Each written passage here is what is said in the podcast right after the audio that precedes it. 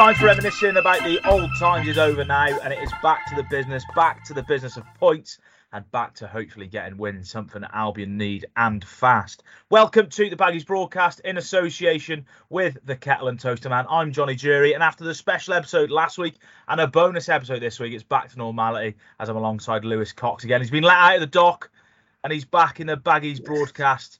Well, studio. I'm going to call it a studio from now on because it makes us sound more professional. Uh, Lewis, welcome back. How's uh, how's things? You haven't been away, really, have you? Let, let, let, out the dock. I was never in the dock, unfortunately.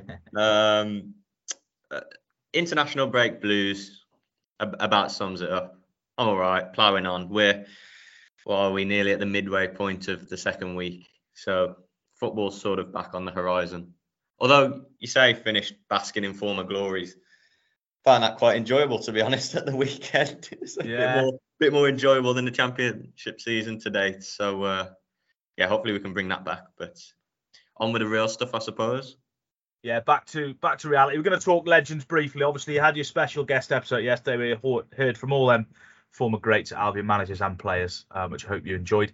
Uh, we'll talk about uh, the minutes of the Albion Assembly came out last week. You know, a little bit later than the meeting was. I think it was back in August. Spoke at Ron Gourlay spoke about the stadium and the loan and, and a few other things. So we're just going to chew over some of the main points in that. Um, Steve Bruce revealed a, a failed transfer pursuit in the summer, which we'll we'll touch on briefly. We'll talk about the upcoming games. Fans have asked us about points hauls, and and I've been doing a little little bit of working out this morning where Albion can sort of pick up their points between now and the World Cup. Um, we'll be answering your questions. We've got quite a few in. Uh, the quiz is back with TJ Smithy. It was a quiz done outside the Halfords Lane and Smethwick End on Saturday. I uh, I took on TJ Smithy's dad, just uh, listening for that one to see how he got on.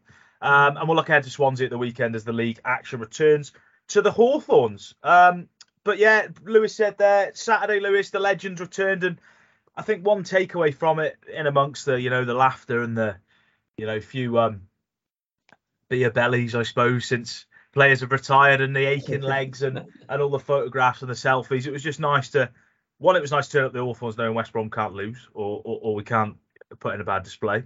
And it's two, I suppose, I suppose, given everything that's happened both on and off the field, just a chance for fans to sort of relax and and, and have a smile on their face at the Hawthorns, really. Yeah, yeah, yeah. Fitting draw, wasn't it? Yeah, um, yeah. Well, it was it was written, wasn't it? Although although it may have been scripted, you know, I don't think as good as Zach Brunt you know, powered that into the low into the net. I'm sure Kuszczak in his heyday may have got there, but who knows? Know. He, was, scrambling. He was scrambling. he was. It it was a brilliant day. Really enjoyed it. I think everyone in the stadium really enjoyed it. It was certainly for Albion th- fans of a certain generation. I mean, mine and your generation. But I think even Albion fans of all ages who witnessed that Brunty Morrison era which obviously spanned quite an era. It was just brilliant, brilliantly successful. Most, not all, a lot of those big names back, many for the first time, certainly gracing the pitch for the first time. It was really enjoyable, wasn't it? From almost from the get go, took a while to get going. I think only the one goal until Steven Reid's absolute worldy just before half time. But that almost seemed to let the shackles off for the second half, didn't it? As you say, when the um, when the lack of fitness may have kicked in, just end to end action packed enjoyment second half, wasn't it? It was great entertainment. I was pleased with the crowd that was there because I know there was a couple, you know, some quiet concerns about how many might turn up. Have we had an official crowd or anything, Lewis? I don't know if it's anything you've heard. I haven't yet. seen it. No, I, have I've been wanting to find it out, and I'm I'm gonna try to. Uh, obviously, because it has a, a, bearing on what was raised and things like that. I thought it would be confirmed, and I I, I did ask not long after the end of the match, but we didn't receive one, did we? That I, I, know in the build up to it there was seven or eight thousand sold, and I, I thought that would go to around ten. You know, people coming on the day and stuff, but it looked more. I don't know what, yeah. what you thought. It felt more than ten thousand there for me. Well, I think there was there was about seven and a half against Sheffield United in the League Cup. Yeah. And I thought there was considerably more people in the ground than that game. Yeah, but, but so every, I would say ten to twelve personally. Everyone that came surely enjoyed it. It, it. it was a great spectacle. It was great entertainment in the right spirit, light-hearted. To celebrate two absolute modern day legends who gave such brilliant service and continue to. but certainly gave such great service. Early era of Brunt and Mozza, later era, just shows how how much time they, you know, they oversaw at Albion, how much of an impact they had on different eras, different managers, that kind of thing, almost entirely in the Premier League, which is an incredible achievement, as we know. I thought it was just a fitting day for that to celebrate them, their families to enjoy it. It's a brilliant occasion, and I'm delighted for them. Delighted for all the players that got to come back and experience it. Delighted for all the fans that had a good day. It felt like it was really almost needed, most welcome, and most enjoyable, given the malaise of the season, how the season's gone, given that we're in the middle of this international break that came after another break that we couldn't have foreseen. Obviously, with what what happened uh, with the monarchy, we've got the World Cup break coming up soon, haven't we? Where it's another whole month away from action. So this season feels a little bit bro- broken up, doesn't it? A bit. Has it got up and running, and then a, a pause, and then another long break? I mean, Albion fans might be saying they don't mind the breaks given how it's gone, but yeah, I just thought it was a massively enjoyable and most welcome afternoon for all, all involved, to be honest. Certainly Brunty and Mozza and certainly the fans. Yeah, well, congratulations to Brunton Morrison uh, and to the Albion Foundation as well. I think it was reiterated by both players, yeah. you know, the work that they put into yeah. to to get the, the day on, and hopefully they raised um, as much money as, as possible. And if you want to hear more of the, amount, wouldn't they, for, for a much needed and deserved charity? So yeah, absolutely, yeah. And if you want to hear more from the from the day, get on the the Baggies broadcast bonus episode available on SoundCloud, Apple, and Spotify. Right. A uh, bit of news that came out last week. Obviously, it was quiet, no games, international week, um, no press conferences. So um, I think it was midweek last week. The minutes from the latest Albion Assembly came out. Um, there was a lot in there, but I think the main headlines to take away from it was the fact that um, when when the news came out of the Guochuan Lai loan back in the summer, um, there was a quickly sort of circulated rumours that the, potentially the Hawthorns might be up might potentially be sold in the future, or the training ground at the Hawthorns. And fans moved quickly. They put a put um, a request into to Sandwell Council about making the Hawthorns a, an asset of community value, um, which has been done with other grounds. I believe Old Trafford and Anfield are both assets of community value now. Uh, that was put to to the Albion Assembly, and Ron Gourlay, uh, well, it's come out in the minutes. Um, obviously, more will have been said in the Assembly, but it's come out in the minutes. Gourlay's basically categorically said it's untrue that the Hawthorns will ever be sold um, or the training ground and he said that the club um, are very much open to to fans having or fans putting forward a, a, an application to make the Hawthorns an asset community value, which protects it from being from being sold. Um, Lewis, I know fans will still reading that be a little bit um, suspicious of the ownership of the club and given everything that's happened with the loans, etc. But it's probably sort of welcome news to hear that. And, and the, the news that I took out of it was the fact that the club are open to to having this asset of community value request because if that's made, my understanding yeah. is that the club can't be sold certainly in the. In yeah, the no, it's it's massive that. Obviously, in the long run, the proof will be in the pudding. Regards these things, talk about you know statements and stuff being taken with a pinch of salt, but certainly the Hawthorns, a- any club's ground, but a historical one like that, obviously no club should ever have to go near, you know, the sale of its the sale of its home, the sale of the place fans call home in terms of football. It should never have to be considered for any club, but certainly place like the Hawthorns for Albion and ditto the training ground. Really, we know clubs might go through different training grounds and new places can be built bigger and better. But yeah, I think that's important. We reported that last week, didn't we? And and that's a big takeaway. And hopefully that, despite all of the uncertainty, all of the controversy, skepticism, all of this around current ownership. Hopefully, that's a a low we don't get near to, we don't get close to. Never has to be, you know, is never seriously considered because obviously there'd be rightly huge uproar and upheaval. Fingers crossed, everything is, is is true to their word and that you, you know, and it's never a problem we have to encounter or come across because obviously it's where the club belongs, where the fans belong. So yeah, good news. No, I agree. That's that's massively good news, and hopefully Albion are, are at the Hawthorns forever and a day. Yeah, he also reiterated that you know the Lai loan, which which quite rightly fans have got their eyes on, and mm-hmm. and you know I think the uh, December the 29th or one of them dates it's going to be paid back by. He reiterated that that was was on track to be paid back by Lewis. It was reported a couple of weeks ago uh, on another publication about that the, the loan potentially might be paid back in dividends. Do we know anything about that, or is that sort of a bit? Well, no, it wasn't covered in it wasn't covered in the minutes, was it? And I no. appreciate I appreciate the meeting of which the minutes were from were was before the um, the tale about about the dividends. We still haven't had the chance to to follow that up in terms of a question, so that's something we're looking to do as soon as we can, realistically. Yeah. Uh, from the club, I understand absolutely understand the, the concern with that, and if I I have no no reason to doubt the validity of that story from that you know journalist at that publication. And if it is the case, then it will rightly be questioned and scrutinised, and shouldn't be the case, should it? We we all know that. We all know how it should go. Fans, most if not all, will have massive concerns. It's just something we'll keep tabs on. We'll keep following, and when we get the chance to raise it, we will. Hope to get to the bottom of it, and hope to see that it transpires that the right the right thing happens. But obviously, given the, the recent history, I, I totally understand the skepticism around it and this repayment. It's a concern. It's a massive concern, of course, it is for the for the here and now, but also for the for the longer. Yeah.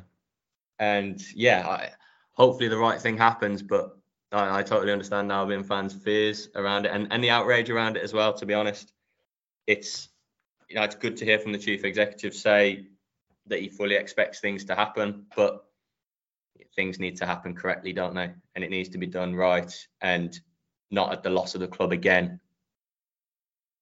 Let's yeah. see. Let's let's let's fingers crossed it goes right, but we'll we'll certainly obviously keep tabs on it and get answers as soon as we can.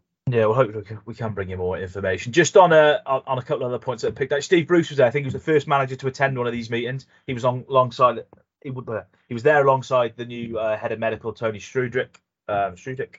Um, good to see the manager there. Obviously, things aren't going well at the moment. Things would have been a little bit better back when when the meeting was taking place, but good for transparency, really, and good to have the manager sort of interacting with these these people that are on this Albion assembly.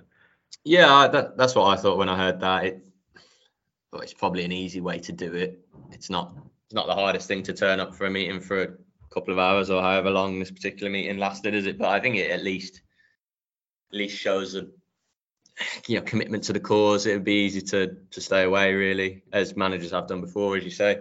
So fair play to Bruce for for turning up to that. I also appreciate it was August, wasn't it? Was it late August when season wasn't too old and things weren't as dramatic when it comes to results and league tables? But fair play to Bruce for going along and yeah, speaking to these shareholders, speaking to those involved, speaking with the hierarchy and trying to be open and transparent. That's what it's just transparency is all that supporters want, isn't it? Eh, supporters of any football club, all they want is transparency.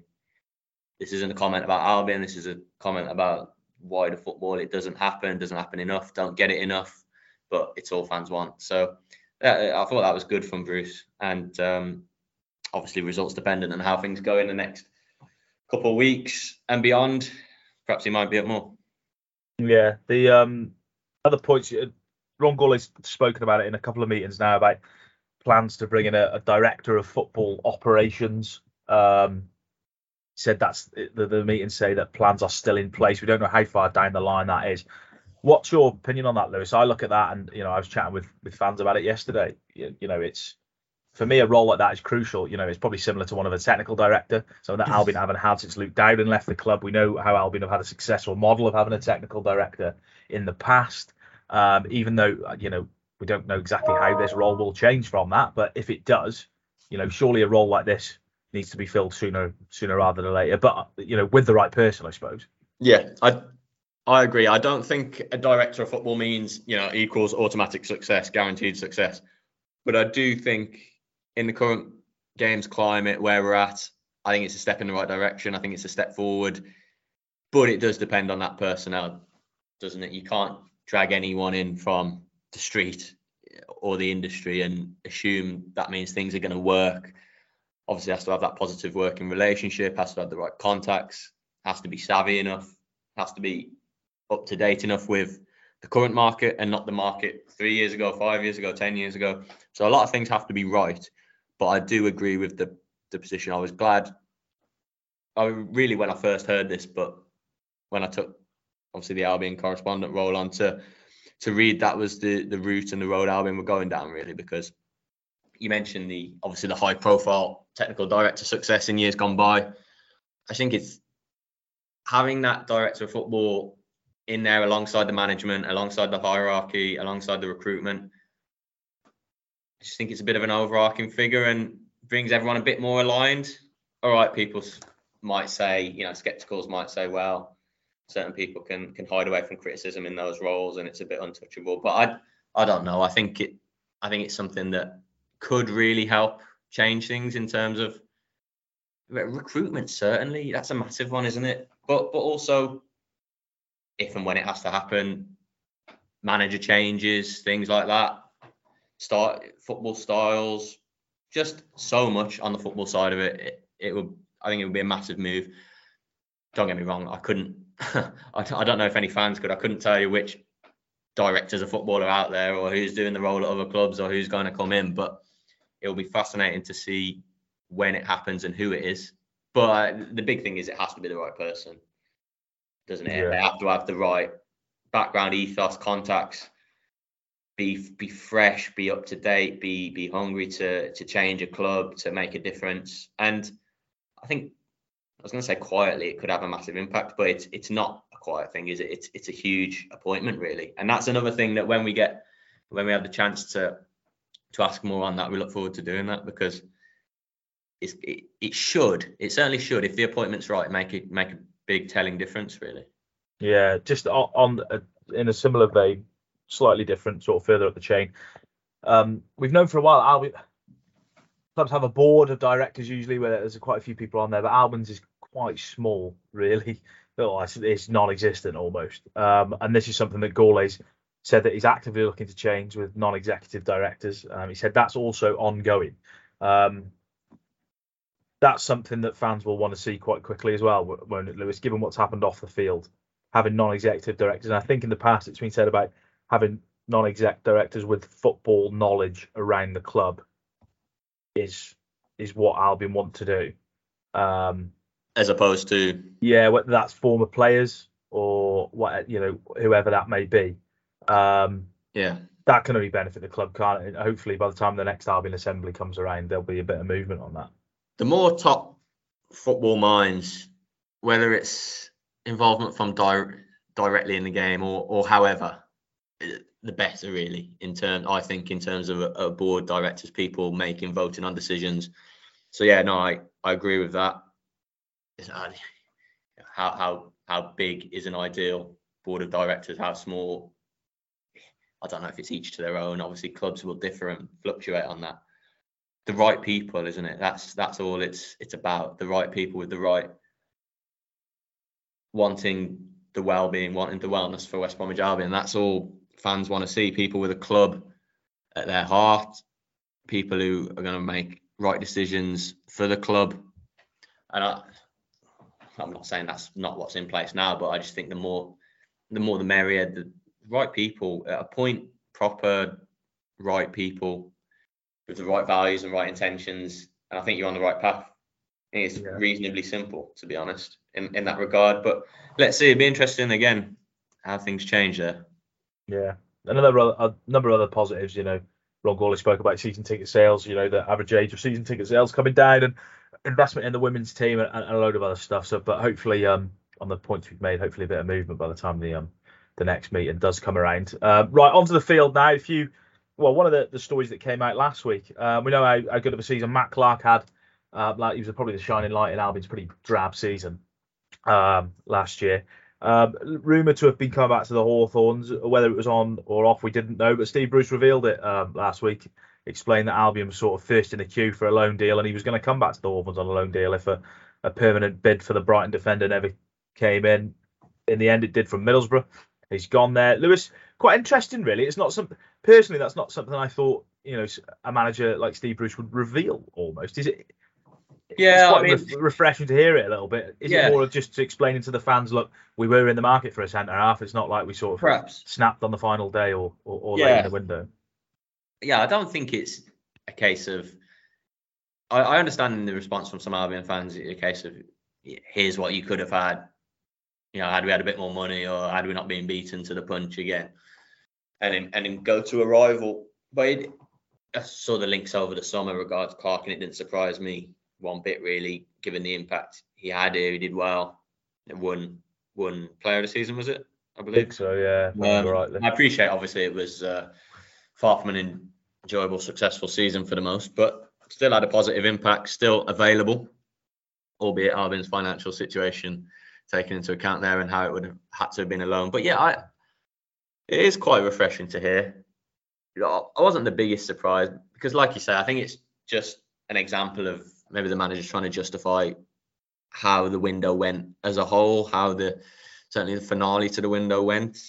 Maybe what Albion are not up against, but I think just the situation Bruce Fines found himself in, really, and what he's fighting against, how he's swimming against the tide, the, the recruitment almost a bit with one hand tied behind his back. I think that that's fair to say, just given the financial situation. Look, Clarke, I'm sure he'd have been reasonably happy to to come back here, given given how it went. Albion could only do a loan because of reasons we know. And and what why wouldn't a, a high-reaching championship rival want to push for him for a, a couple of million quid? It's not it's not masses of finances is it? That it's not it's not a huge outlay, and he's a he's a good, very good, solid defender at this level. Versatility, things like that. Yeah. Obviously, in this hindsight now, we know it's not gone too well for Middlesbrough, don't we? And I don't think he's possibly had the best start up there, but I think yeah, uh, we spoke, didn't we, last week? You and I. He um he obviously played in the back three, didn't he, Clarke? And and given Albion's changes, the formation over the summer for this season, that that's an interesting one because where would he have fit in? Where would he have featured? Would he have been an automatic guaranteed pick in, in a two with a J or with O'Shea?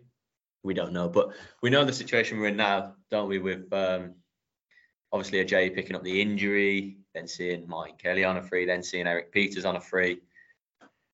So, I he was talking about the the Clarke move in regards to to Pieters arriving as well, wasn't he? Pieters, who was obviously training at the club for a, Yeah. for a length of time. I think Albion moved for Pieters after the Ajay injury. So, so yeah, it's I, I can understand how it was received by some fans because some some fans don't want to be shown and told here's what you could have had, do they? They they are they aren't interested in that. They aren't interested in thinking about a defence with Matt Clarke in it this season, regardless of how he did last year, because it didn't happen. It's another reminder of how the club, where the club are, how they're having to operate, which is, you know, perhaps a little bit, well, very frustrating and a bit, very frustrating for Albion fans, you'd say, and they don't really want to be reminded about it. But it is a, it is perhaps an interesting insight into Yeah. what Bruce is having to to battle. I think you know it, it's not when your finances are that that strict, that tight. I, I can't imagine to be an easy market to negotiate. That's not me making a full defence, by the way. I think there's definitely things to be done different, but in in that particular regard, yeah, it doesn't sound easy and frustrating one, but we are where we are, I suppose. Yeah, a little bit like bullseye if you're old enough to remember that. Let's have a look Yeah, yeah, could have won yeah. a little bit. But um, just on a, on a positive note, I've just been flicking through my phone, just checking my phone there while we're recording. Um, and Quevin Castro's free kick for Notts County on Saturday popped up Oh. again. I don't think it'd be uh, it'd be a bit unfair not to, to mention that. He, he went to Burton Albion on loan for a handful of games, and that sort of deal was terminated quite quite quickly, and he went out to Notts County. From what I think we can understand, Lewis, things didn't go massively well at Burton Albion. Burton Albion are struggling, and from a couple of people I've spoken to with Burton Albion links, he, he didn't have the greatest of times there, but seems to have started with a bang at Notts County. That was uh, that was some strike on Saturday. Oh yeah, yeah. It was um, it was a shame the Burton thing, and I, I can't say a surprise. I obviously I haven't seen Castro play yet. I I didn't cover this summer's friendlies. I I know he has high expectations and hopes for himself from from when he arrived at, at Albion. Eh, Burton in all kinds of trouble, weren't they, earlier this season? Hasselbaink, the manager, left and they hadn't won and I think Castro actually got sent off there, didn't he, on, on his final two yellow cards, I think, and then he was, I don't know if it was recalled or sent back or a bit of both. I think it's fair to say, but that was League One, and as you say, Notts County's National League, isn't it? So a drop of a couple of levels, but what a goal! One of one of the one of the best Albion related goals you, will see this season, I think. Um, yeah. Shame, shame it wasn't for Albion. Yeah, yeah, but you know he he was sent to League One, and all right, he, you could argue he was sent to the wrong club, and it wasn't working for Burton, full stop. But it it obviously wasn't working for Castro there, and that chance at doing it in the third tier, like a Caleb Taylor or or others, Griffith, went unfortunately. And and when that loan fails, you have to drop, don't you? And and now he's doing this the unbelievable free kick. Uh, no taking away from that. Outrageous, absolutely outrageous. But he's having to do it at that level. And no disrespect to the National League, but it's a long way, long way down, isn't it? So let's see, let's see. Hopefully he can he can have a good loan there. Yeah, score a few goals, create goals, and maybe something will be revisited in January in terms of getting him back up the levels. Hopefully, fingers crossed. Good luck with the rest of your, your move. Great goal, though. Go and watch it yeah, if you haven't seen it, get on it. It's a it's, it's a banger. I'm just going to talk about Daryl Dike. Steve Bruce spoke a little bit about him one of his last press conferences. Um, from what you can understand, Lewis doesn't look like he'll be sort of back among the squad after this international break, but close to the World Cup, we could get a glimpse of Dike. Is that is that pretty fair? Yeah, yeah. I didn't I didn't necessarily I didn't expect him back straight after this break. Swansea at home. What is it? Saturday didn't expect to see Dike in the starting lineup or on the bench. But we're about so Saturday against Swansea is October the first, isn't it? Saturday, October the first, and that that injury picked up just before the first home game. Watford was certainly early August, quite near the start of August. So we're getting into two month territory, which I think was given. When I asked Bruce for an update, it didn't didn't sound like he was particularly. I, I know he's making strides, making progress, but it didn't sound like he was particularly close, imminent, knocking on the door type thing. And closer to the World Cup break, which is what mid September, mid November, sorry, isn't it? November the twelfth is the last game, I believe, before the month break. That that was given as the more reasonable expectation. Now, does that mean late October, early November? If that's the case, he's we're still looking at a month of action, aren't we? And a, a handful, if not half a dozen or more games on the sidelines, which is just adds to the frustration, doesn't if it? He, if he does return, Lewis, if he does return before the yeah. World Cup, is it has there been any indication of Bruce of whether he will go to the World Cup? Because I'm guessing West Brom will surely be pushing back against that if the US. So obviously, it goes without saying that Dike wants. Yeah. Yeah, he's trying his utmost. He, he'll be thinking. Well, obviously, he has to get fit and doing well for Albion to be in the American yeah. in the American squad. Yeah, I'm I'm far from a US national side expert. From what but from what I understand, he's not a big hitting, guaranteed starter, guaranteed almost guaranteed selectee. He had to come and have a strong year in England, a strong season this season from Albion, which has obviously by no means happened, which is a massive shame.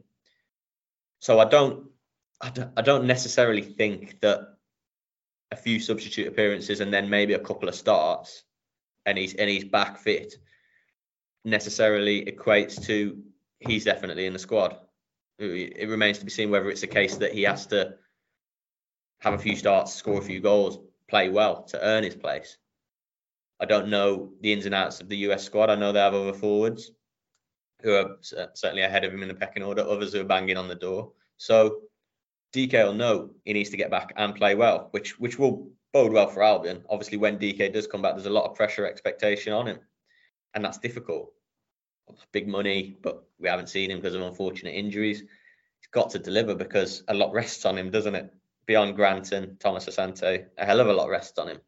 Goals, focal point, hold up play, link play. A lot rests on you know, Albion's hopes of firing them up towards the first of all into the top half, but then up towards the playoff places.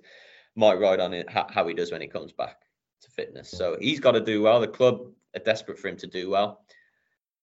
I understand the concern about him then going off to the World Cup, given what's happened, and I absolutely understand that con- concern. But Dike will want nothing more than to be involved in that and to go. So if he's doing well and merits the call up, I, I don't think we can have any complaints, really, can we? Uh, obviously, No. we'll be chewing fingernails, hoping that there's no substitution off or fitness update or muscle twinge or whatever. But I think if he goes, I think he's back fit and sharp and doing okay for Albion. So that's probably all right. But can we complain and stop him getting on the plane? Probably not. But Absolutely. yeah, it's a, it's a bit of a shame he's not back. This period now is going to be a bit crazy, isn't there? How many? I mean, is there double figure games before the World Cup break? Yeah, we got ten. Just the, it's Yeah. like you read the script, Lewis. We're going to talk about that in about two minutes' time. Oh, there we go. ten games Great before the. World Cup. But yeah, it's, it's a massive period, isn't it? And, and let's hope DK's back for. Let's be ambitious. Maybe the back half of those, Yeah, yeah, and and and can get up fit and firing. I, on one hand, it'd be good to see him there, wouldn't it? Sort of representing the club as a as a front man in the goals, playing England, aren't they? Yeah. Um, but yeah, I mean, I think we'd all probably rather see him in the Black Country nursing his uh, nursing his thigh and hamstring. But we'll Yeah. see. Hopefully, he's back in scoring soon. Fingers crossed. Uh, we had a couple of questions about DK, so I hope that answers it for Baggies fans. Um, just before we go on to, to questions and the quiz um, and the advert, which everyone you know everyone loves a kettle of toast in my hand. Um, I'm just going to look at the next six because so the next six games are, are really pretty pretty crucial for Albion. I was speaking to someone yesterday who sort of spoke about that. You know, but first of all, I'm just going to say Albion, the, the 21st, they're five points off the playoffs. You know, it is still early in the season. One stat was pointed out to me, which doesn't makes it all doom and gloom at one end, but not at the other. Only five teams have scored more goals than Albion this season, which is a massive turnaround from last season because they couldn't score for love nor money. Um, but obviously, it's the other end of the pitch where where things really need to change. Just on the whole, Lewis, you know, we spoke with the, two fans about this yesterday. You know, just in in a minute or so, what what's your the assessment of Albion? Yeah, on paper it looks bleak, doesn't it? Um, Yeah. but in reality, two, three wins in a row, and you you're back to where you'd expect Albion to be at this point in the season, potentially.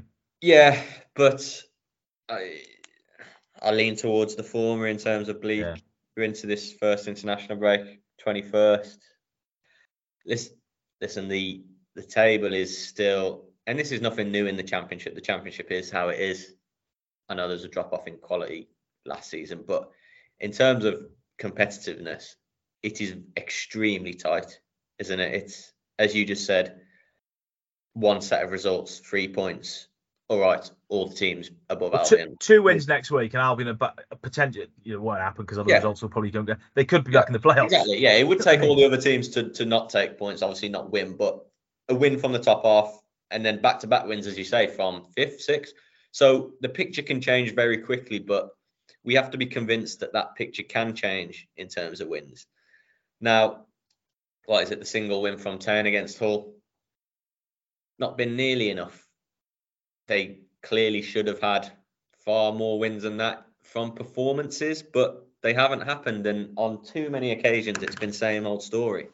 And there is absolutely no way that the squad, and okay, we know it's not perfect and it has limitations that we spoke about in a couple of positions, and and the manager with the success CV in this division should be where it is in this international break. It just shouldn't be. So underperforming, not good enough, under scrutiny, pressure clearly mounting in terms of having to get it right when these games start again. Because the hard luck story, it's fair on a couple of occasions, a couple of games, a couple of game defining decisions gone against Albion. I can think of a couple off the top of my head, but getting to double figures for games, 10 games, they don't wash, do they? Fans don't want to hear about them. They're fed up of hearing about them. Need wins. They, we They do- they- yeah, we- we- absolutely. We wrote around Norwich, didn't we, just after Norwich, the previous game, that these these games starting up again, coming back. Yeah, But it's mad um, to think that Albion have got one win in ten games, and they're still, you know, in position wise, yeah, twenty first, but one win in ten games, five points off off the off the playoff Yeah, and spots, which means nothing that- at this point in the season in the grand scheme of things. But you know, even though things are bad and they are bleak, and fans are right to criticise Bruce and criticise the board and criticise, you know, Gourlay or the owner for for how things have gone. You know, even though it looks the position looks bad on paper, it's not this is and this is without not without like you said there, Albion deserve criticism for some of the performances this season, but I, I don't want to say it could be worse because it is pretty bad in terms of position, but they could be 15 points. you Yeah. know, adrift of playoffs if you if you get me. I think something worth saying, and it's a little bit difficult for me because I didn't cover the games last season, but from everything I've been told, heard, read, the the performances are much better. Absolutely, on the whole, Yeah, and creativity, and also the style is, also from what I've heard, and I've, I've seen the stats to back this up. Possession, formation change, which is a big thing. From the eight, eight, eight of the ten league games, it might even be nine, but I think it's eight. Albion have dominated the ball, had had far more of the ball. Now I realise that means nothing. There's only one stat that counts, but it does point to, as we know, a total total change in style. And it did. Some fans won't want to hear this, but that doesn't happen overnight. It might if you've got endless the pot of Man City or whoever, but it doesn't happen overnight with Albion's uh, transfer kitty. So yeah, a lot's changed and a lot's been worked on, but that doesn't excuse being 21st after 10 games. There is a massive caveat of the table being tight, massive caveat, and but it's up to Albion to to get the results that will absolutely. bring that into effect. Yeah. If, if Look they don't win the next one and then the next one after that, then that gap to the top It's bigger and bigger, yeah. the, the minimum where they need to be, or top six is where they need to be clearly, just gets bigger. And before you know, before we know it, when it gets to the World Cup break, it could well be beyond them. You know? Yeah. There's no wriggle room for them there. They got they got to get wins. But in terms of just looking next, I'm going to take you through the next two games, the next six games, the next ten games. Two Yeah. games. It's got to be six points, hasn't it? Swansea, Preston. You look at Swansea's positions in the table. Um, you know, Albion on on league position, you wouldn't say no. You know, on the form table, but looking at Albion's squad, looking at what they can do, they have to they have to be targeting six from the next two, don't they? Yeah, they do. Simply, yeah. I, I'm not saying for a second that the manager needs six points to to stay in the job. No. I don't But- know if that's the case. I don't expect it would be, but But surely Steve Bruce will be sitting there today going, right, we're going for three points. It's not that they don't go for three to win games, but course, yeah. you know, Albion need to take the- what you four, should be don't they? They need to take four minimum from those those two games, uh, something to build on, and then move from that. Keep looking to keep taking a minimum of four points from a couple of games. Yeah, I, I mean, we get to the point where, and this is a bit of an age-old debate and a favourite of mine: win one, lose one, win one, lose one. You're taking more points than draw, draw, defeat, hmm. draw, win, aren't you? Albion haven't lost many this season, have they? But they've lost one more than they've won in the league, unfortunately, because they haven't won. Well, they've won one, nowhere near enough. But yeah, we're at a point where absolutely for the for the pressure and scrutiny and criticism to ease on the manager and the players and everyone involved, it, it's only wins, and it's only wins that are going to move them out of the bottom four towards where they need to be. It's it's it's pretty simple, really. And and these the good performances, chances created, etc. It it doesn't it doesn't. Yes, performances will lead to positive results, of course they will, but unfortunately they haven't so far. And all fans are interested in seeing now is three points come five o'clock on a Saturday. That's that's all they that's all they want to see because they're frustrated, angry, concerned, worried about the league position and everything that comes with it. And three three points are needed because we'll be into October by the weekend, and 21st in the championship for Albion is it's just miles off being anywhere near good enough. yeah. So it's the next six games. We've got Swansea, Preston, Luton, Reading, Bristol, Millwall. So I've looked at them, and this might be me being glass half full, but realistically, I hmm. think Albion should be taking 13 to 14 points out of those 18. There's another slight, just quick caveat here, Johnny, in that Albion have played on paper, according to the table, poor sides already this season, haven't they? And not and not won, not not beaten them.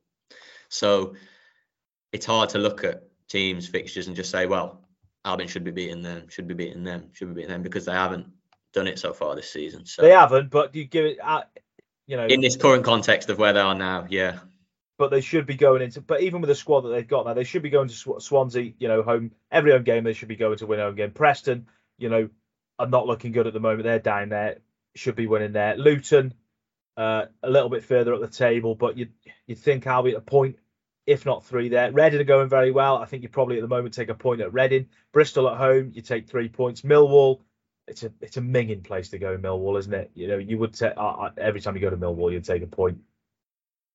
Yeah, but you, you'd ex- think, yeah, yeah, yeah, yeah. You'd expect, given what Albion have and given what they showed at times this season, all right, yeah, the points haven't come, but in terms yeah. of performances, they can they can go and win more of them games than they're going to. Yeah, yeah, yeah. No, I absolutely agree. And despite, as you rightly say, Reading, Bristol City, even Luton, just looking at the table, they're not down there. They're all having very good times of it, really, by by what they are. No disrespect to them. I mean, certainly Reading. Wow, how many would have called called them to be third? But the reality is they're not big hitters, are they? The reality is they're not expected to be up there. The reality is Albion's squad's better than theirs. Albion should be better than theirs, and Albion should be winning them. Now, they're not going to go and win all. How many games is that? Six. We know that. Um, we'd probably take them winning three and drawing a couple, wouldn't we? Certainly. Um, so, what what points return did you say there, mate? Sorry. I 12 to 14. I'll, I'm going to say. From what is it? Six six games from 18 from 18 yeah. 18 points. Yeah, I mean it needs it needs. Well, a minimum. I'd say I, minimum. Oh, I don't think that's glass glass half full, Johnny. Really, I mean it. It has realistically it has to happen because of the situation they find themselves in. I think There's no minimum minimum they've got to get 10, 11 points from them games. Yeah, yeah, yeah. Which, absolute minimum. Yeah, which would be what? Which would be three wins and two draws, wouldn't two it? Draws. So yeah, there's there's not much room at all for any more than an, another defeat in in this run. And if it's something like a defeat and four draws, doesn't get Albion anywhere really, does it? Just just a couple of wins. Wins are I've written a couple of times in the last few days. Wins are of the essence now, and however they come, you know, dogged, even a terrible performance and a one 0 win off someone's backside. Yeah, and it's, then, it's points just, points that matter for for the table and for the manager. Yeah, just looking at the fixtures after, there's then four more games after them six. Uh, Sheffield United at home, Sheffield United off the top of the league. Uh, Blackpool, QPR, Stoke. For me, Albion have got to be looking at. You've got to be looking around 20 point mark. From there's 30 points now available between now and the the, the break, the World Cup break. Really, they've got to be looking at 20 around 20 points, if not a little slightly more. You know, them games, Sheffield United's a tough game. Going to QPR is a tough game. They're having a good season. It's always a difficult place to go. Tight pitch, you know, fans right on top of you, difficult. Uh, but Blackpool and Stoke at home in their games that, you know, hopefully West Brom have got a bit of momentum and they should be targeting wins. I don't know what you think, Lewis. Yeah, yeah no, no. As, as, as you say, 10 games there, Johnny. And I don't think it's too much. It's it's certainly not too much to ask and expect that they win five of them and that obviously that's 15 points. You'd expect draws in there. Albion have been pretty good at that this season, and you'd expect not as many defeat. Albion haven't lost many games this season, have they? What is it? Just two from the two. from from the ten. Obviously, one of those was the Blues debacle. Um, yeah, it's just ten games, and it's reasonably kind, isn't it? It's it's reasonably kind. Sheffield United in there, obviously, withstanding, but they, they they need to be picking up. I would say at least half wins in half of those ten. I would say um, five or six wins. I don't think that's too much to ask. I think it's reasonable. Say a bit of momentum after the first couple. Can it happen? It just it can't be. We get on to the next ten games. It can't be just just two or three and a, a load of more draws, can it? Because it won't do much for the league table. It won't be enough.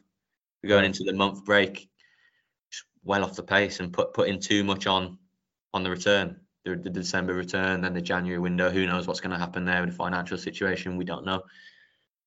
Yeah, just before we go on to yeah, just before we go on to questions, just finally, you know, post Blues, you know, fans are pretty angry, and you know, there's always been a, a small minority that have called for for Bruce to go for a while. Um, but I think most fans know that you know things are a little bit more entertaining. They are more entertaining than they were last season, despite the the league position. How do you assess it now, Lewis? Is is the the draw at Norwich eased pressure a bit, given a little bit more goodwill from from supporters? You know, uh, for example, if they lose at Swansea on Saturday, I don't think we're going to see a managerial change. But obviously, if results don't pick up, then it becomes more and more probable. Um, yeah. But how do you see it at the moment? You know, the draw at Norwich is sort of.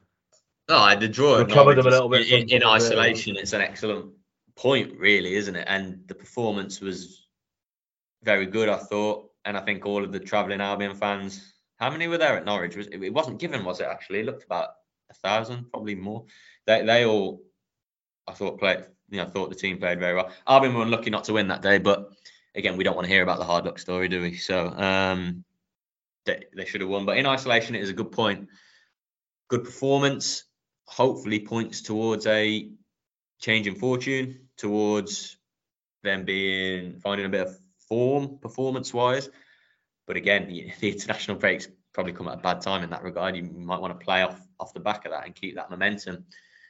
But uh, I wrote, and I, at the time, and I still do think performance wise, it was something to build from. You, you, no one goes to Norwich in the Championship and he's, you go in there.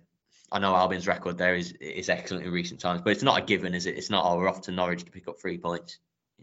Uh, so I think on the back of that now, is it almost an attitude of you know the season starts at the start of the season, but yeah, is it almost nice going the season starts now well, I, I was going to say I thought, I thought, I thought Norwich was something to build from, but I know you know, most Albion fans said to me that we've had something to build from in these first ten games and we haven't built from it, and that's built from it, and that's absolutely right. But as you've said, and as we've said, we're at a time now where we can't kick the can much further down the road, can we? It, it has to start now. There's no two ways about it. There's not many caveats from that. Yes, the real saving grace is still the league table, but it's it's not going to stay five points to the playoffs for much longer, is it? If Albion stay 21st, so it has to start now. There's no two ways about it. The manager will, will be aware of that.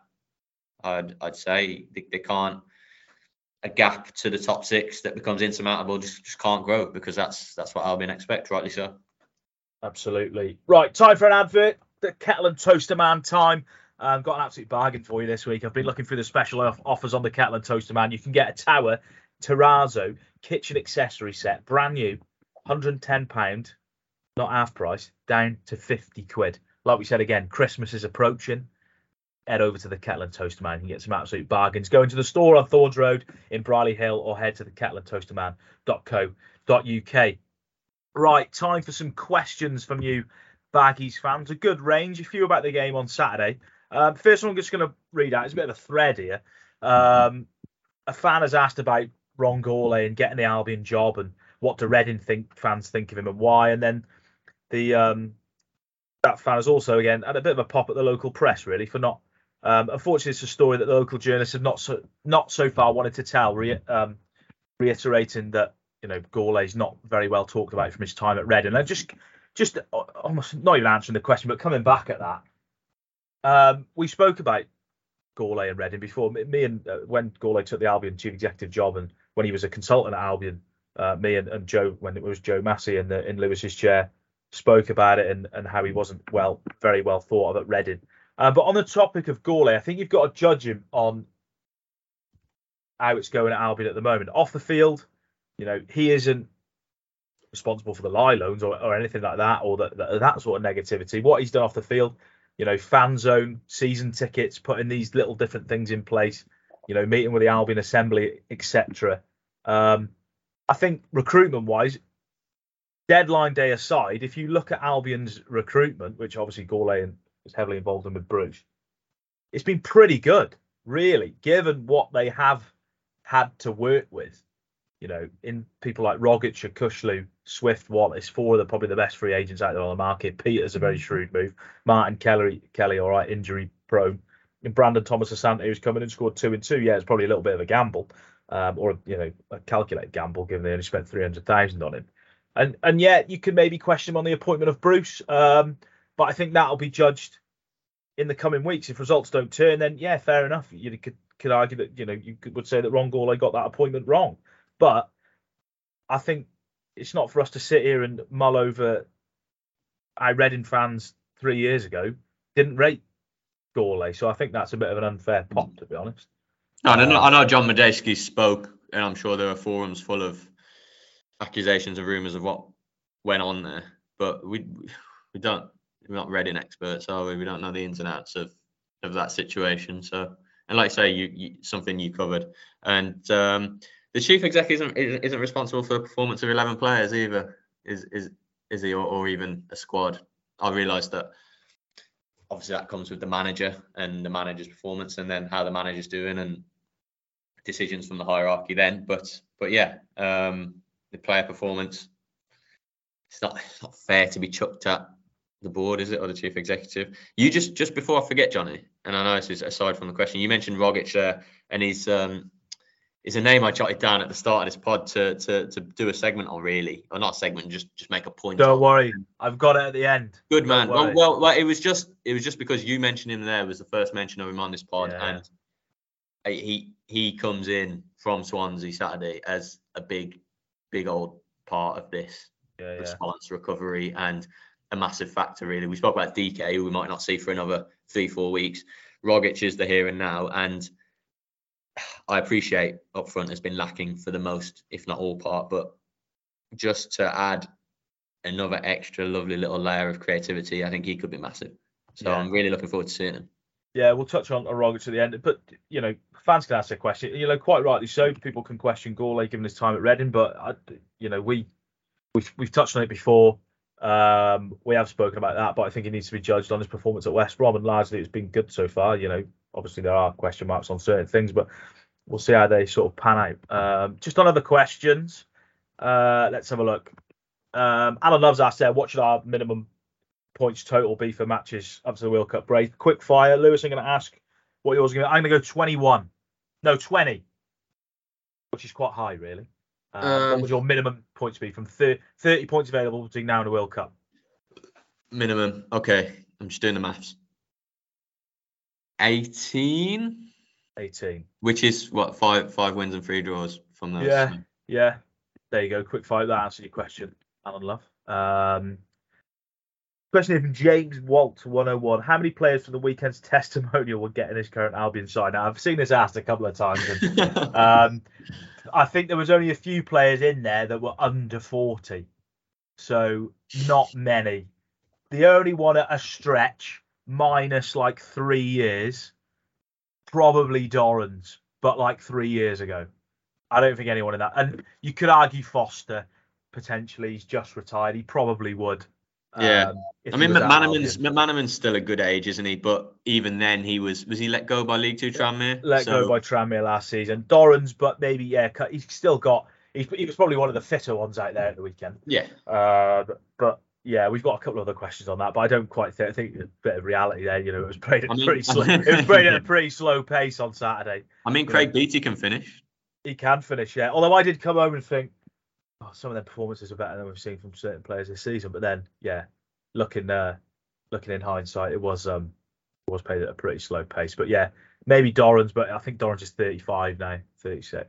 I'll tell you what, we maybe could, a we could probably- 32, We could probably do a whole pod on me raving and waxing lyrical about Wes Hoolahan, to be honest. Yeah. Um, who at the Yeah. age of 40 was one of the best, if not the best players in, in League One last season. But Yeah, obviously, this is Albion in the champ. But yeah, definitely. Uh, Clint McCormick's got one a question. in. Clint, we had Clint on the podcast yesterday. Which players surprised you in a positive way in each position?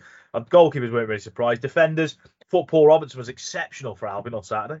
yeah, I thought he was. I thought, Yeah, yeah. given that he, you know he's probably one of the older ones in the in the side, you know, putting some crunching tackles, a couple of bad, not not too bad, um, put a few tackles in there, and and, and yeah, I thought he played really well. Midfield wise, I wasn't really surprised by many to be honest. Teixeira was like, you can, you can almost look at Silk. the players and silk. See they've still got a little bit. Robert Koren, uh, he's sort of silver fox a little bit now. Robert Koren with his grey hair, um, and yeah, like Dorrans was was class as well. I think they were all pretty pretty. Hey, surprised. Roman There's one, Be- there's one answer here. Ro- word for Roman Bednar. Roman Bednar in the forwards. Like we spoke about it before. We were like expecting Roman Bednar to be, I don't know, you know, doing him a disservice. You know, maybe he'll let himself go a little bit in retirement.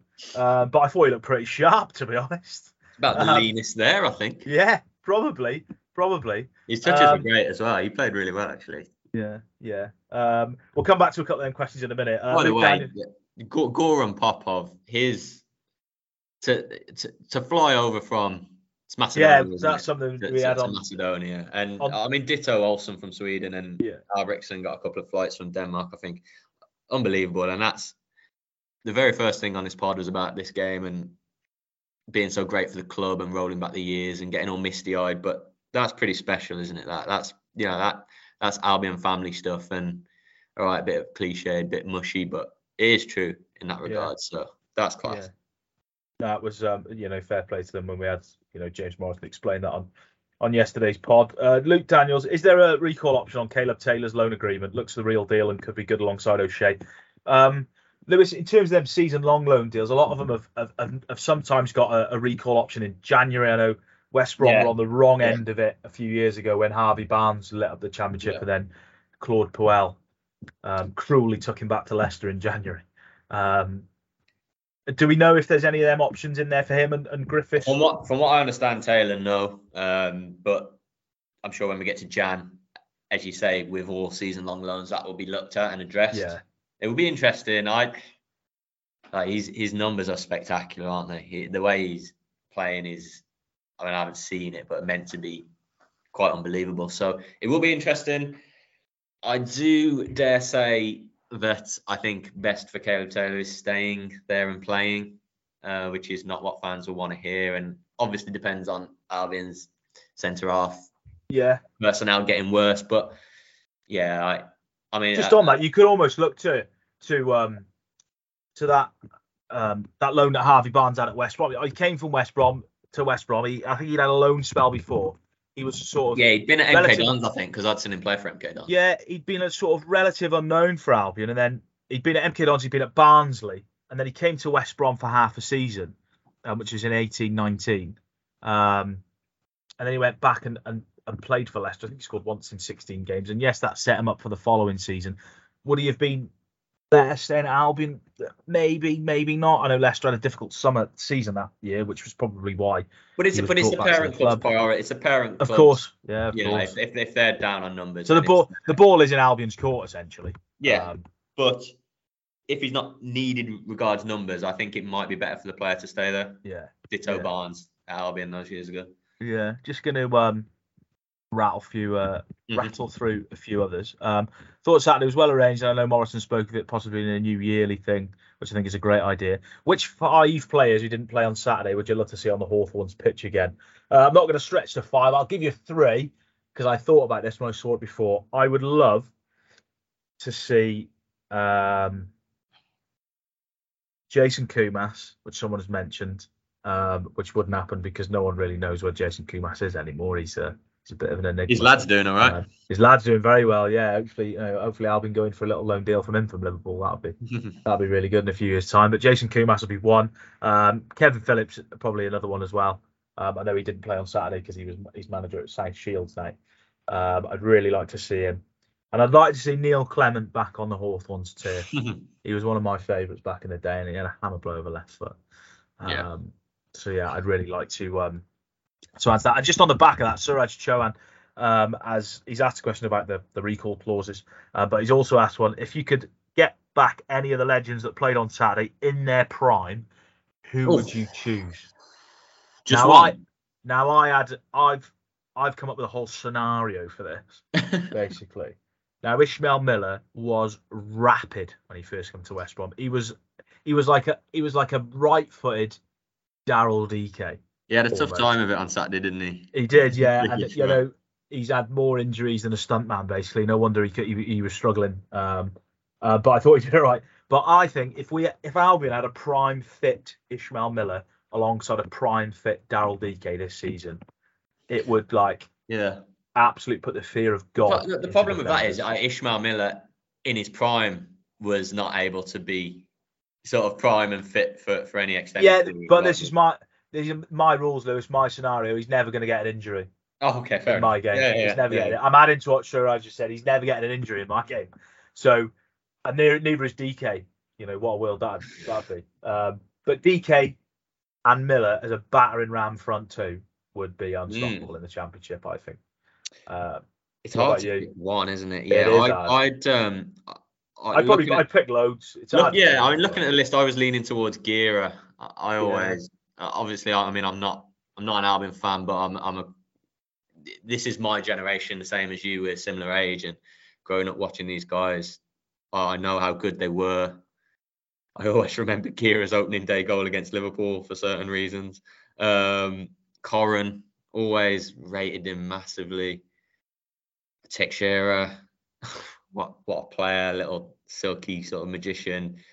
Would have been great to see him a bit longer at Albion in his pomp and see what could have happened there. Maybe I mean Olsson at the back. We all know about. I'll, I'll lean. I'm in a midfield of Gera and Koren. Take that in the championship this season, wouldn't you? Oh yeah, yeah. You just look at their midfields and you think they'd absolutely boss the championship now in their Yeah. in their prime. Um. Yeah. Cheers for your questions, Albion fans. It was nice to uh, nice to reminisce about them times, but Stephen uh, Reid's goal wouldn't have looked out of place at the top of the frame, would it? Nah, that was uh, that was a belter. He certainly had that in his locker back in his um, back in his playing days. Right, we're just going to rattle through the, the last few parts. We had a, a very special quiz on Saturday. Obviously, Tom TJ Smithy's been coming up some great quizzes lately. Um, he got in touch, wanted to do a quiz outside the Hawthorn, so and he managed to to get me to go head to head with his with his dad. Um, and this is how I got on in the in the quiz. Take a little listen.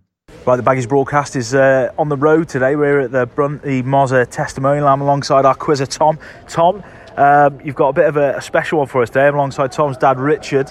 We're going to go head to head um, in a Baggies quiz, a Baggies first here on the road today. So I'll pass you over to Tom to to tell us what the um, what the rules are going to be of this one. Yeah, so this one's going to be a bit of a trivia uh, category. So you get eight categories. You get to choose which one you want, and you'll get a question based on that, and then you get to answer it. And if you don't get to answer it correctly, it goes to the other person to seal a point.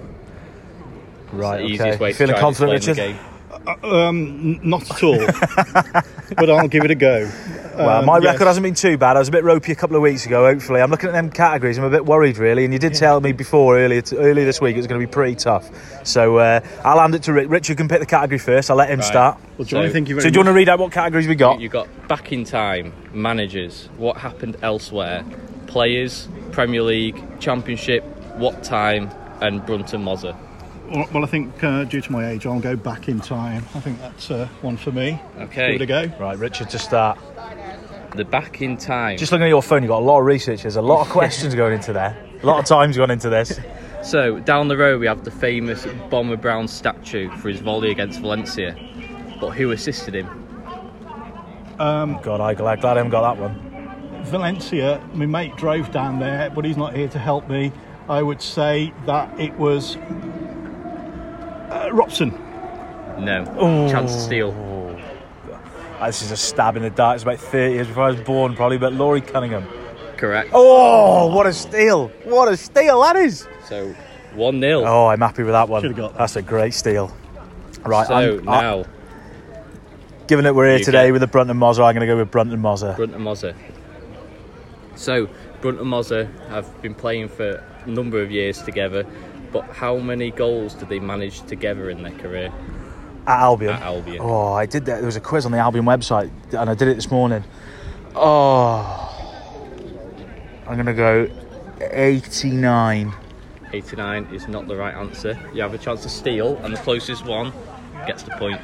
I'll go higher. I'll say 90. So the answer was uh, Morrison got 34 and Brunt got 44, which means it's 78. So it's now 2 0. Okay, so that was again. How many? How many have got to go? How Can I catch up?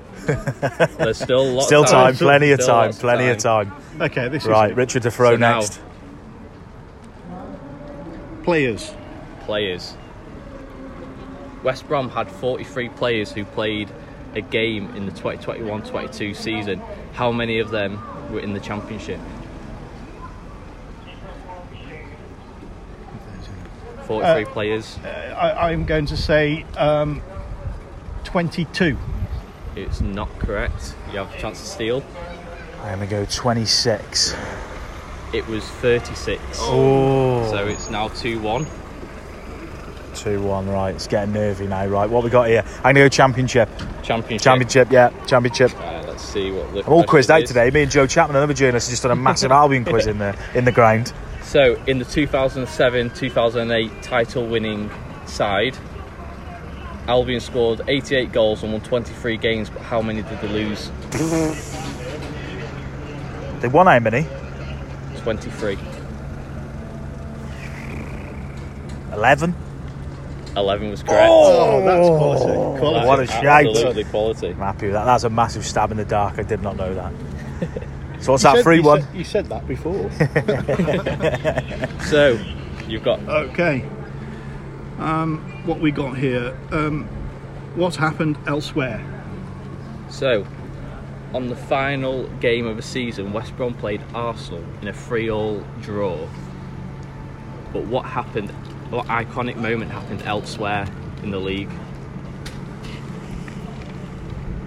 My goodness, I'm struggling on this one. What happened elsewhere? Iconic moment. Um, Leicester won the Premier. No, you have a chance to steal. I got a clue. I say Wolves got relegated or something. It was the Aguero moment. Oh, okay. Of course it was, yeah. Yes, I remember now. That's a shocker. Well, Right, so that one just there wasn't a point. So what's that? Three one. How many we got left? Uh, we have one, two, three more. Three more. So there's right. still time to come back. Still time. Okay. Right. So So what we you got, got, left? managers, Premier League, or what time? Right. Go Premier League. So in the Premier League one we have how many clean sheets have West Brom managed in the Premier League? Oh. The Premier League about eleven seasons altogether. Thirty-nine. No, chance to steal. um, okay, I'm going to say uh, five, five, eleven. So that's too many. I'm going to be pessimistic and say twenty. In the Premier League altogether, Yeah. it was 107. Oh no way! I should have gone. I, I should have said Yeah. so many Christ. times eleven. Shows how cynical West Brom fans are, really, doesn't it? Well, it does. Yeah, I Thumbs us can't up there, really. too many of them. so there is still time to draw, I think. So it's three one at the moment with Yeah. two categories left. Is there? So you have managers or what time? It's on you. Let me see. Um, what time? In Fergie's last game in the 5 all draw, the Lukaku scored a hat trick in the second half. What time did he come off the bench? He came off the bench about uh, 15 minutes, I would say 62 minutes. It's incorrect. Oh, 58. He came off at half. It uh, came on at oh, half half time. time. Oh, yeah, it was a trick question. Yeah, yeah, I should have known that one. So what's that now? Still Five one. It, it's, five one. But we still have one more. One more. See if we can make it six. Managers. Right, managers. Let's go. That is the question. Since the year 2000, what manager has managed the most high percentage of wins? So what managers had the most wins as Albion manager? Yeah, win percentage. Ooh, oh, I'm going to go four. Well, we sack managers like they're going out of fashion, so it could be quite a few. I'm going to go with Tony Mowbray. No. Oh, well, I would have gone Tony Mowbray if it would have been my choice. So with that, I'm going to say Roy Hodgson. Yeah. No. Oh, It was the one and only. He's here today, Roberto Di Matteo. Oh, right. really? Forty-nine percent win. Well, that Yeah, is- but he, he, he with was a very Darren Moore small, just in second at 48. Really? very small sample rate. Yeah. Yeah. Uh, Yeah. Excellent. It was Good. a championship, but Very good questions. I'll take that. A few lucky answers from me there, I'd say. To be Uh, fair. Johnny, I think you won fair and square then. I Richard. think we need a proper quizzer uh, to come along to challenge you. Fantastic. That was great. Well, there you go. The live live quiz today. Um, we'll be back in the next episode with another one. There we go. Thumping win for myself. I, I, I was very happy with that. Very surprised. A few stabs in the dark there. Um, a little bit of luck, but we're gonna get we're gonna get Lewis on one of these quizzes one of these days, and we're gonna go gonna go head to head. We'll tweak it. We'll we'll get we'll have a bit of a Liverpool twist in there as well. We can Um, just, you know, see how we go I. I, I hope to surprise you. some Liverpool slash West Brom related questions. Let's leave Ricky Lambert out of this. um, so there we go. Cheers, cheers, Tom, for that. We'll have another quiz for you in next week's episode. Um, right, Lewis. Finally, just Preston is your chance to talk about Tom Rogic. Could we potentially see him in the next couple of games? Not Preston, we'll sorry, Swansea and Preston. Yeah, on, on that regard, we'll know more from Friday morning, which is when we're due to have the pre-match press conference with Steve Bruce, who, you know, for obvious international reasons, we haven't spoken to for a little while. Looking forward to that. Um, ugh, if if it was up to me and he was fit, would I put him in? Uh, In the squad, potentially. Yeah, my gut is absolutely yes, but who does he come in for, and how does the Yeah. sort of system and formation go? Can Yes, you but I- realistically see him being in the squad for Saturday? yeah, I think so. I think so. I think Yeah. he's been he's been training and building that up over this fortnight. I think I, I'd be surprised if he wasn't in the squad, and I'd be surprised if he wasn't coming off the bench to get a few minutes under his belt because he's needed. Um, so yeah, it, it will be interesting. But the, the Norwich game, which I know I know you weren't at Johnny, but I don't know if you saw some of Bruce's reaction. He actually spoke specifically about bringing Swift back a bit deeper, didn't he? Yeah. And I, I realised that opposition dependent with Norwich having the ball. A rare occasion Albion didn't have the ball, but I think it worked. And just bring bringing Swift back a bit more deeper.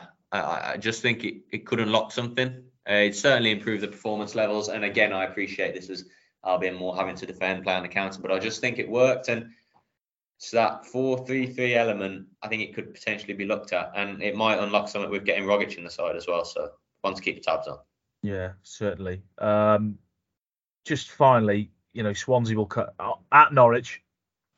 But how much very how we very much played a little bit deeper on the counter and it worked because Norwich were, you know, you know, one of the better sides in the division. Um, It's a Swansea, totally different game, isn't it? Albion have Yeah. all the emphasis on them at home to Swansea. So I, Yeah. I but that. I, is it, it's a difficult one. I see it. Swansea, what Swansea love having possession. You know, they haven't really done an awful lot with it, judging by their league position. But Russell Martin's side like to, you know, just pass, try and pass teams off the park.